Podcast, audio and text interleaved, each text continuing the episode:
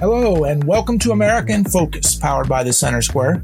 I am Dan McCaleb, executive editor of the Center Square Newswire service. Joining me again today is Washington, D.C. Bureau Chief for the Center Square, Casey Harper. Casey, since President Joe Biden has been in office, he's certainly taken the federal government to the left with progressive policies, particularly with Republicans calling him and those policies uh, woke. You uncovered some evidence uh, this week about how the Department of Justice has gone, been going that way too with its policies, um, distributing a $150,000 grant to amplify the voices of transgender people in New Orleans who are accusing police officers there of discrimination. Is that within parameters of the Department of Justice? Republicans are being critical of this kind of spending of taxpayer dollars. Tell us about it. Yeah, that's right. I mean, so this is on first blush, you might say, okay, $150,000, federal government spending trillions a year. Why does this really matter? But first reported about it that I saw at the centersquare.com, where you find all the best reporting, Dan, at the centersquare.com it's a really interesting story. As you said, it's $150,000 quote, amplify the voices. That's a direct quote of transgender people in New Orleans who are basically the, the researchers came in from Rutgers University, came in and said, we know that there's racism in the New Orleans police department. So we're going to go instead of collecting data to verify that transgender people are actually being targeted at, a different rate or something. We're just going to assume they are and then interview them and narrate, conduct, quote, conduct narrative interviews and then combine those interviews and use it to just kind of put a face and a story to what we know is already happening. And the study was titled Intersexual Subjection in Law Enforcement, examining perceptions held by LGBTQ people of color in New Orleans, Louisiana. Perceptions and data are different things, Dan. I think that's the first criticism that came to light when I started talking to researchers about this. You know, collecting anecdotal evidence from people who have a certain specific political view that you handpick is anything but real data or real research. So that's the first question is what is the quality of research being conducted at federal agencies um, in recent years? And I've written several stories about this across different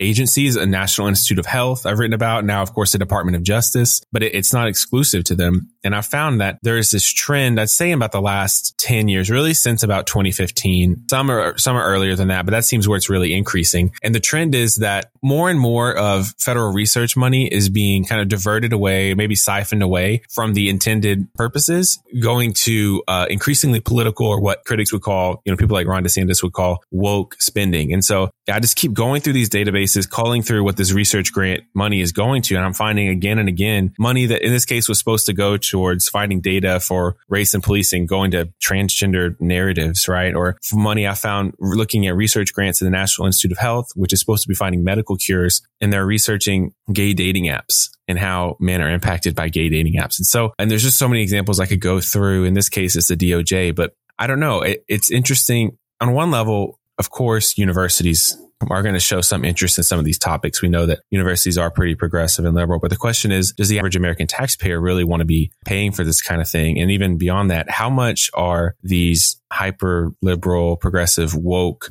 factions within universities being subsidized and kept running by American taxpayers. I agree with you that, you know, this was a $150,000 grant. That's a drop in the bucket when you look at the overall federal budget. But this is one grant of you've uncovered dozens already, but there's probably hundreds, even thousands of the similar types of these grants that are out there. We just went through the debt ceiling battle. We have massive budget deficits. I think it's wise to question these kinds, this kind of spending it seems to be under the Biden administration so widespread. Yeah, you can nickel and dime it or whatever, but those nickels and those dimes add up when you're talking about hundreds, even possibly thousands of similar type grants why I'm trying to report about it now and early is because we are seeing an increasing trajectory, right? So a few years ago, it was just, you know, 10 years ago, it was just a one off thing. But, um, you know, 2012, it was um, occasional. But now in 2023, I'd say it's becoming common. The question is 2033, is it going to be some bill that says 10% of all research funding must go to these causes? I mean, I'm seeing a, we're seeing an upward trajectory. So if we keep on this trend, this is going to be a major line item of spending for the federal government. And so I think we're just so early reporting on it that maybe it seems like this isn't as big a problem. But I think that's because we're catching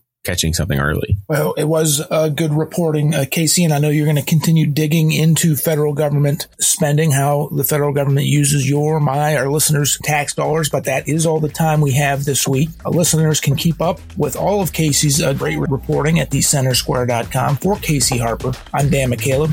Please subscribe and thank you for listening.